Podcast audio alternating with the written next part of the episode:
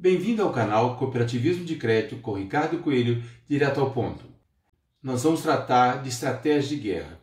Acontece que a, as informações são que nós vamos ter sim uma pandemia com uma crise um pouco mais séria que muitos estão pensando. Alguns estão imaginando que não vai ser muito afetado porque o, o rural está um pouco forte, coisa assim. Eu queria que todos nós do cooperativismo realmente não baixasse a guarda, ficássemos pensando que é uma guerra, porque o cenário é desconhecido, o inimigo é desconhecido, o tempo é desconhecido e o nosso recurso é escasso e nós precisamos, como líderes, manter os nossos soldados extremamente motivados e certos que estão sendo muito bem liderados. Então, o que, que a gente fez? A gente dividiu em etapas. Então, de uma forma bem didática, eu vou apresentar para vocês 26 grandes temas que vocês podem administrar na sua cooperativa, caso já não esteja fazendo. E no final vocês vão ter uma síntese. Então vamos às ações de estratégia de guerra para o crédito. A primeira ação é que nós temos que manter a carteira atual. Não vamos dar crédito para pessoas que desconhecemos, não vamos alavancar as nossas posições com nossos clientes, vamos manter o que temos. Essa é a primeira grande sugestão que eu tenho para os senhores. A ação 2, ela pede para que nós façamos uh, as nossas ações para crédito nessa época de estresse de uma forma que a gente consiga explicitar e capacitar uh, essas parcerias com esses bons e assíduos sócios, ou seja, que a gente consiga realmente capitalizar, que a gente consiga verbalizar esse sócio que nós estamos juntos, que nós somos parceiros, nós reconhecemos os esforços dele em concentrar na cooperativa as suas demandas. Isso precisa ficar muito claro. Nós temos que capitalizar isso. Não dá para fazer isso como se fosse uma missão, uma obrigação e não poder capitalizar. Isso, se nós não reforçarmos esse esforço para com os nossos devedores, nós vamos perder uma grande chance de sair dessa crise com ele cada vez mais cativo na cooperativa. Na terceira ação de estratégia de guerra, eu peço que vocês, líderes, de alguma forma, deixem bem formal, reconheçam e deixem bem formal para a ponta quais são os grandes setores da economia que vão ser mais afetados, menos afetados ou que vai ser minimamente afetado, tá certo? Na ação 4 da estratégia de guerra, eu, eu sugiro que a gente faça as ações sempre muito, muito cirúrgicas, um a um dos nossos sócios. Evitem pasteurizá-los, porque se você der carência para todos os sócios, pode ser que 30% deles não queriam a carência, iriam pagar normalmente, porque tem reserva. Outros, quem sabe, é, poderiam pagar isso é, até antecipadamente, ou pedir uma um, um, redução do crédito, ou aumento do crédito, ou um desconto para liquidação. Quer dizer, a gente não sabe. Então, muito cuidado, vamos pontualmente administrando isso, mesmo com esse conceito que temos muito para administrar. Eu acho que se a gente escalonar isso para nossos gerentes, não é nada que eles não consigam fazer com muita maestria. E já que nem todos os créditos vencem hoje, tem todo uma, um, um organograma para ser cumprido. Tudo bem? Na ação 5, eu peço que a gente pondere primeiro atacar as grandes uh, dívidas que sejam por limites muito grandes, que ainda não tomaram, ou que estejam devendo muito para conosco, para que a gente entenda esse risco frente a se esse impacto vai ser grande a esse empreendedor, a essa pessoa física, quem sabe, ou vai ser pouco ou vai ser mínimo. Por quê? Nós precisamos atacar isso porque eles podem nos afetar muito ou nos ajudar muito a sair da crise. Tudo bem? Então, interessante a gente fechar com isso e agir isso, e é claro, sempre dividindo essa missão com cada grau de severidade. A agência, a regional e a liderança na direta. Na sexta ação da estratégia de guerra para o crédito, é, é interessante que a gente consiga a analisar a oportunidade de reestruturar esses créditos que nós temos com funding próprio, usando recurso de BNDES ou um repasse de um banco terceiro, para que a gente continue atendendo o cliente, continuando com risco, mas o funding seja dessa instituição e não nosso, e isso vai favorecer que a gente olhando para a carência de funding que nós vamos ter, porque o depósito à vista cai, vai cair o depósito a prazo, em especial os que têm menos de 30 mil, a adquirência, o nosso depósito à vista também vai cair, então, tudo isso vai afetar minha liquidez, então eu preciso também gerenciar o funding olhando para o crédito. Na sétima ação, depois de nós termos tratado os grandes clientes, vamos tratar agora os demais. Tá? aqueles que precisarem de carência, alongamento de prazo, que a gente trata individualmente, sempre analisando a capacidade desse sócio superar a crise e sair dela, para que a gente consiga realmente saber que está lidando com uma carência minimamente saudável, que eles reconheçam esse esforço que nós estaremos fazendo para com ele. Então, muito interessante essa ação, seja sempre pautada por um grande esforço de cativar esse cliente para que depois, passada essa crise, ele olhe para a gente e fique encantado com o que nós podemos sugerir para ele lá na frente. Na ação 8, eu sugiro que a gente seja muito mais assertivo com aquele perfil de clientes que a gente tem no crédito que vem dando já trabalho para nós, seja com a linha 11, estourando limite de cheque especial, ou atrasando alguma parcela, pagando mora. Alguma coisa ele sinaliza que já está ruim, ou que o seu score na empresa terceira esteja caindo muito conosco aqui. E que o segmento seja muito afetado. Por quê? Para que com eles a gente seja muito mais assertivo. E sempre olhando o devedor e todo o entorno dele, o grupo microeconômico que ele possa existir, seja sócio, seja familiares, como é que isso vai se portar para que a gente consiga realmente olhar esse cenário e falar: para esse eu vou ser extremamente radical.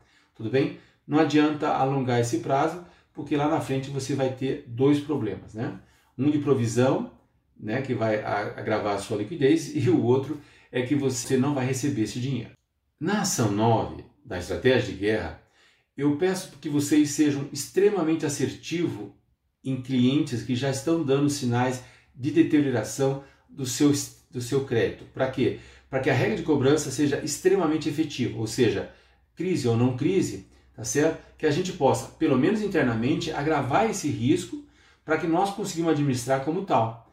Porque nós não vamos receber provavelmente lá na frente e a gente precisa, então, é, ajustar nossa regra de cobrança, esquecendo a 2082, aquele de A até H, esquecendo aqueles prazos que nós dávamos, é, de 15, 30, 60, e lembrando sempre que o PJ precisa de uma régua extremamente curta, porque eles têm um jeito de se comportar perante a inadimplência muito mais estressante, e precisamos aprender isso. Na ação 10 de estratégia de guerra, eu trago para vocês um tema que pouca gente está se atentando. A trave de domicílio bancário é, vai perder o volume, ou seja, imagine um lojista de uma loja de sapato que tinha 40 mil, mil reais que ele podia antecipar das vendas que eles faziam no cartões é, parcelados, ou com 30 dias ou mesmo parcelado, que a gente conseguia antecipar valor presente. Imagine que ele tivesse 40 mil. Concorda que ele não está vendendo? Então a gente tem que rever esse limite, baixar tá certo? Ou mesmo tirar se for uma situação de estresse. Por quê? Porque a gente tem que olhar, além de saber que todos esses limites pré-aprovados incorporam e consomem nosso, nosso funding, tudo bem? É bom a gente ficar atento a isso. E lembrar também que esse limite ainda alocado, numa situação de estresse, por maldade ou por pura necessidade, esses empresários podem, junto com o seu grupo econômico, sócios, criar situações de estresse usando com algum cartão ainda que tenha limite, fazer compra no seu sapato apenas para criar um, um item para poder antecipar e gerando fraude. Então, muito cuidado com esse detalhe. Na ação 11 de estratégia de guerra, eu peço para que vocês relembrem, eh, e tem artigos meus lá no meu site sobre isso, que créditos com vencimento único são riscos únicos, ou seja, a maioria dos clientes tem compromissos todo mês. Mesmo agricultores que têm vencimento anual ou semestral, de Pronaf ou Pronamp, que seja.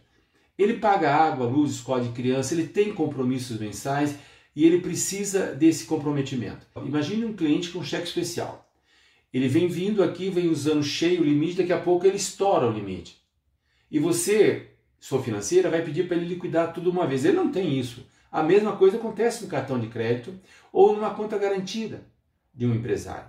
E ainda muito mais quando esse cliente já vem sinalizando que está usando o cheque especial muito cheio, está fazendo um AD, está perdendo notoriedade na escoragem com o terceiro, tá certo? Fez um cheque na linha 11. Então a gente tem que tomar cuidado. Todo mundo tem investimento único que vem vindo dando sinais para que a gente seja muito assertivo. E uma das soluções é que a gente consiga pegar esse vencimento único, ou seja, um cheque especial, que a gente não tem um documento formal para ajuizar, que a gente transforme tudo isso numa dívida, tá certo? De um jeito que os juros que ele pagaria lá de 7, 8% nesse, nesse cheque especial se torne uma parcela e que ele faça isso em 30, 40 meses. A gente ajuda o cliente nessa crise e a gente administra isso de uma outra forma. Ou seja, esse crédito passa a ser um crédito de estresse. Então, se ele começar a atrasar, a gente já aciona a garantia, caso a gente conseguiu colocar novas garantias nesse crédito. A ação 12 de estratégia de guerra, é, ela tem a ver com um artigo meu que eu escrevi já em 2014, há nove anos atrás, que chamava-se Risco I, uma nova classe de risco para o cooperativismo de crédito. Porque existem formas de que o sistema nosso não pega, que o cliente está sinalizando claramente que vai dar problema e nós não fazemos nada, nós, nós não temos relatórios, informação para a ponta para poder tomar ações para mitigar esses riscos. E nessa crise, crise agora, eles vão ser extremamente agravados. Então esse artigo vale a pena vocês verem e, é claro, todos os artigos vão estar logo abaixo aqui na descrição, vocês clicam uh, aqui no canal do YouTube e vai estar lá o hiperlink para vocês poderem acessar direto do nosso site. Tudo bem? Mas a ideia é o seguinte: imagine um cliente que tenha cheque especial e ele não entra mais receita. Ele vai usar o cheque especial sem cobrir, vai pagar o consórcio, vai pagar o pacote de serviço, vai pagar os juros, juros de cheque especial, IOF, uma prestaçãozinha de um crédito que ele fez conosco, a conta de ter internet dele, tudo vai vir aqui. Chega uma hora que ele estoura. E se ele estourando, mas ele deu sinais há um bom tempo. Esse crédito que foi amortizado aqui, o IOF que foi pago aqui desse cheque especial, ele não tinha dinheiro. Há mais de 30 dias ele não consegue entrar no positivo. Então isso é um sinal grave de risco e nós não temos isso. Outros sinais, ele pode não estar tá vindo mais a produção dele para nós, seja a produção agrícola, a produção médica, seja salário, aposentadoria, ele tirou da cooperativa e nós temos posição de crédito. Tudo isso então sinaliza que nós temos que ser extremamente mais assertivo com esses clientes aí e nós não temos sistema. Então precisamos de alguma forma acompanhar o risco I, porque todo mundo sabe que a resolução vai de A até H e depois do H vem a letra I de I. Fiquem atentos, põe a barba de molho, porque aí vai dar um grande problema e nós precisamos cuidar deles. A ação 13 é uma ação muito criativa que eu desenvolvi semana passada quando eu estava inquieto procurando novas formas de ajudar o cooperativo de crédito a, a buscar soluções para que sair dessa crise muito mais fortalecido e se expor menos no crédito, que vai ser o grande problema nosso. Todo mundo sabe que garantia real é extremamente interessante para nós e ela, por mais que nesse mercado falta de liquidez, o imóvel que tinha dado para nós de um milhão vale só 800, ainda é interessante. E é claro, sempre observando algo que alguns pareceres, algumas avaliações de imóveis não levam em conta, que é o valor da liquidação forçada, que é tema de um artigo meu que chama o valor da liquidação forçada destrona nossa avaliação de um bem que já tem alguns anos, foi 2018 que eu escrevi. Mas qual é a ideia?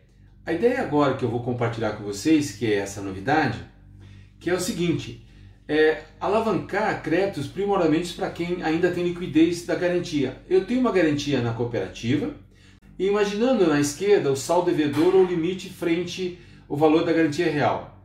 Se você tem de 100 a 60%, a dívida é 60% da garantia real, vai monitorar o crédito, porque foi assim que eu concedi o crédito. Mas se ela tiver em 41 59, de alguma forma, essa garantia, esse, esse crédito está sendo liquidado, a garantia se incorpora, fica forte, a gente pode ofertar um crédito complementar. E se por acaso esse crédito já tem uma boa liquidação e a garantia ela consegue superar de forma muito confortável a dívida, a dívida está em 1,40%, a gente poderia amortizar né, e conceder um novo crédito, e o melhor crédito, porque pela resolução nossa de crédito, nós podemos, com amortização significativa, liquidar esse crédito e fazer um outro sem agravar o risco, que é importante. Em todos eles, se oportuno, propor o alongamento da dívida. Quem sabe, até uma carência. Isso é muito importante. Fica aí uma ideia para que vocês ponderem com os seus clientes, para que, quem sabe, a gente não consiga fazer mais uma criatividade nessa crise. Na ação 14, também é uma ação um pouco fora da caixinha, que nessa crise eu acredito que os avais estejam perdendo a notoriedade, porque ela vai afetar todo mundo e certamente vai afetar os nossos avais. E tem um artigo interessantíssimo que é os avais confessam suas fraquezas, que eu escrevi já faz uns seis anos. Qual é a ideia?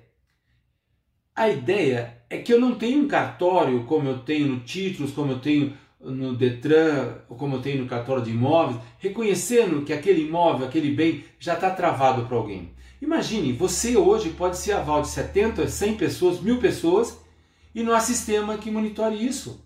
Ou seja, então muito cuidado com aval, porque aval é importante, mas a gente, se o aval já está na, na, no, no contrato, que a gente então seja muito assertivo também na cobrança, quando tiver uma inadimplência, que a gente acione o devedor e o aval em tempo real, para que a gente consiga então é, mitigar um pouco essa crença que nessa crise todo mundo vai sair chamuscado e o aval também.